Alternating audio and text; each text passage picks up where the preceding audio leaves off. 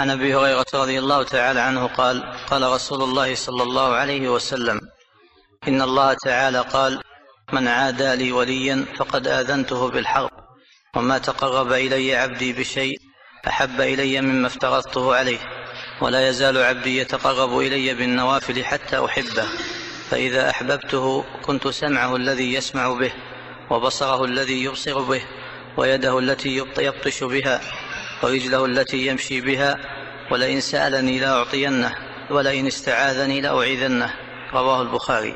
هذا الحديث فيه أن النبي صلى الله عليه وسلم قال عن ربه عز وجل أن الله قال من عادى لي وليا فقد آذنته بالحرب ولي الله هو المؤمن التقي كما قال تعالى ألا إن أولياء الله لا خوف عليهم ولا هم يحزنون؟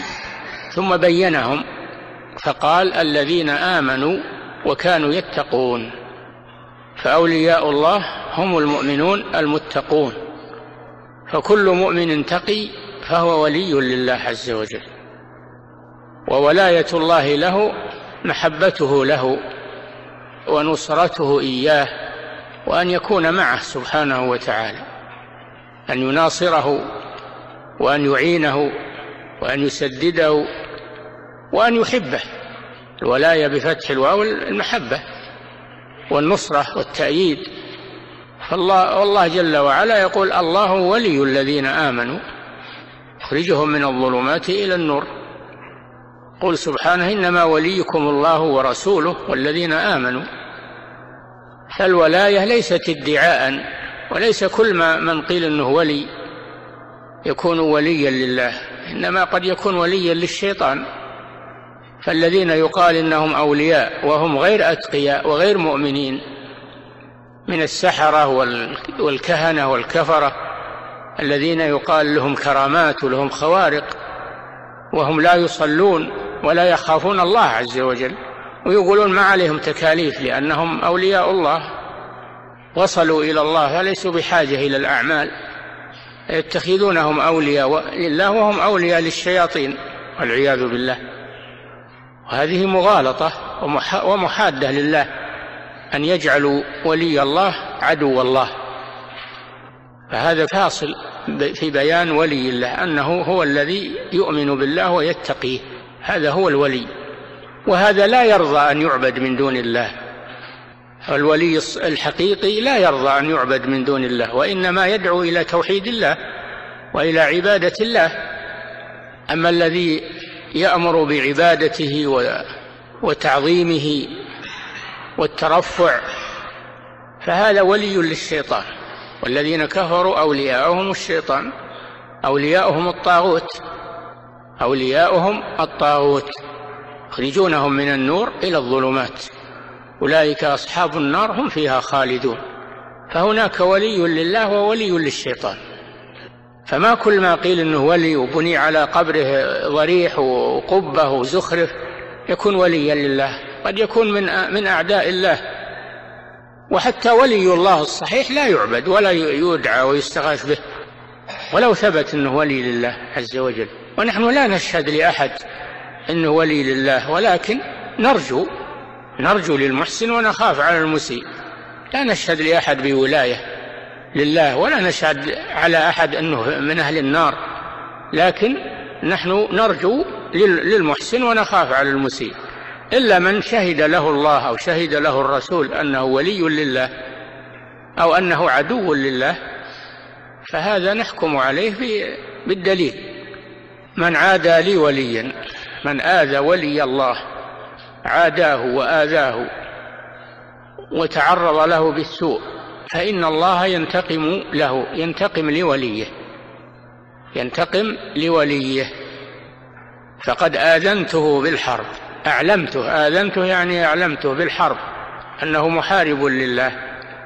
وهل أحد يستطيع أن يحارب الله سبحانه وتعالى؟ الله جل وعلا هو القوي الذي لا يغالب ولا يستطيع أحد أن يحاربه. ولله جنود السماوات والأرض. سلط عليك من جنوده الخفية والظاهرة. يسلط عليك من جنوده. من الأمراض من الأسقام من الكفرة من الشياطين. سلط عليك حتى البعوض وحتى الذباب. يسلط عليك من جنوده. ما يؤذيك ويقلقك. فمن عاد الله ومن حارب الله عز وجل فإن الله جل وعلا قادر على إهلاكه بأي شيء. فالله ينتقم لأوليائه فلا تؤذي عباد الله المؤمنين. لا تؤذهم لا بالقول ولا بالعمل. احذر لأن الله ينتقم لهم. والله عزيز ذو انتقام. لا تؤذهم بقول بغيبة بنميمة بمسبة. لا تؤذهم بفعل لا تتطاول عليهم. أولياء الله تجب محبتهم ومناصرتهم لأن الله يحبهم. فالذين يؤذون المؤمنين قال تعالى والذين يؤذون المؤمنين والمؤمنات بغير ما اكتسبوا فقد احتملوا بهتانا وإثما مبينا. من عادى لي وليا فقد آذنته بالحرب. ثم قال سبحانه وما تقرب إلي عبدي بشيء أحب إلي مما افترضته عليه. ولا يزال عبدي يتقرب إلي بالنوافل. تقرب إلى الله مطلوب ومأمور به بأن تعمل الحسنات والطاعات والقربات. تقرب إلى الله ليس بالدعوة أو بال إنما هو بال... بالأعمال. تتقرب إليه بالأعمال الصالحة. ولا تتقرب إليه إلا بما شرعه. ما تتقرب إليه بالبدع والخرافات. قال صلى الله عليه وسلم من عمل عملا ليس عليه أمرنا فهو رد مردود عليه. لا تتقرب إليه إلا بما شرعه. ولهذا قال أحب إلي مما افترضته عليه. فدل على أن التقرب إلى الله إنما يكون بما شرعه. إيجابا أو استحبابا. إيجابا الفروض. أداء الصلوات الخمس الزكاة صوم رمضان حج بيت الله الحرام صلة الأرحام هذه واجبات فرائض أو استحبابا من النوافل نوافل الطاعات صلاة الليل صلاة الضحى الرواتب التي مع الفرائض هذه نوافل ليست واجبة. وإنما هي مستحبة ومكملة للفرائض. مكملة للفرائض وزيادة خير. فلا ينبغي للمسلم أن يقتصر على الفرائض بل عليه أن أن يتزود من النوافل أيضا.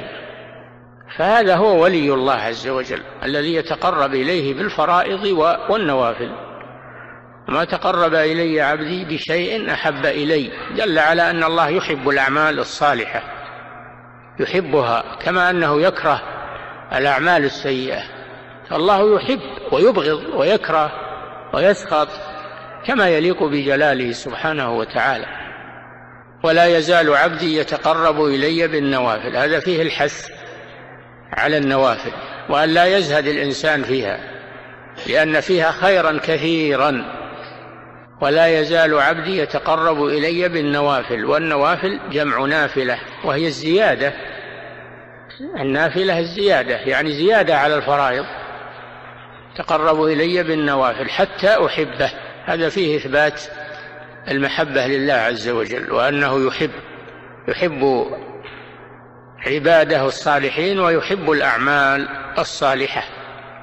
أحب إلي مما افترضته عليه ولا يزال عبدي يتقرب إلي بالنوافل حتى أحبه. فدل على أن الأعمال الصالحة تسبب محبة الله للعبد. فإذا كنت تريد أن يحبك الله فأكثر من الطاعات. إذا كنت تريد أن يحبك الله فاتبع الرسول صلى الله عليه وسلم.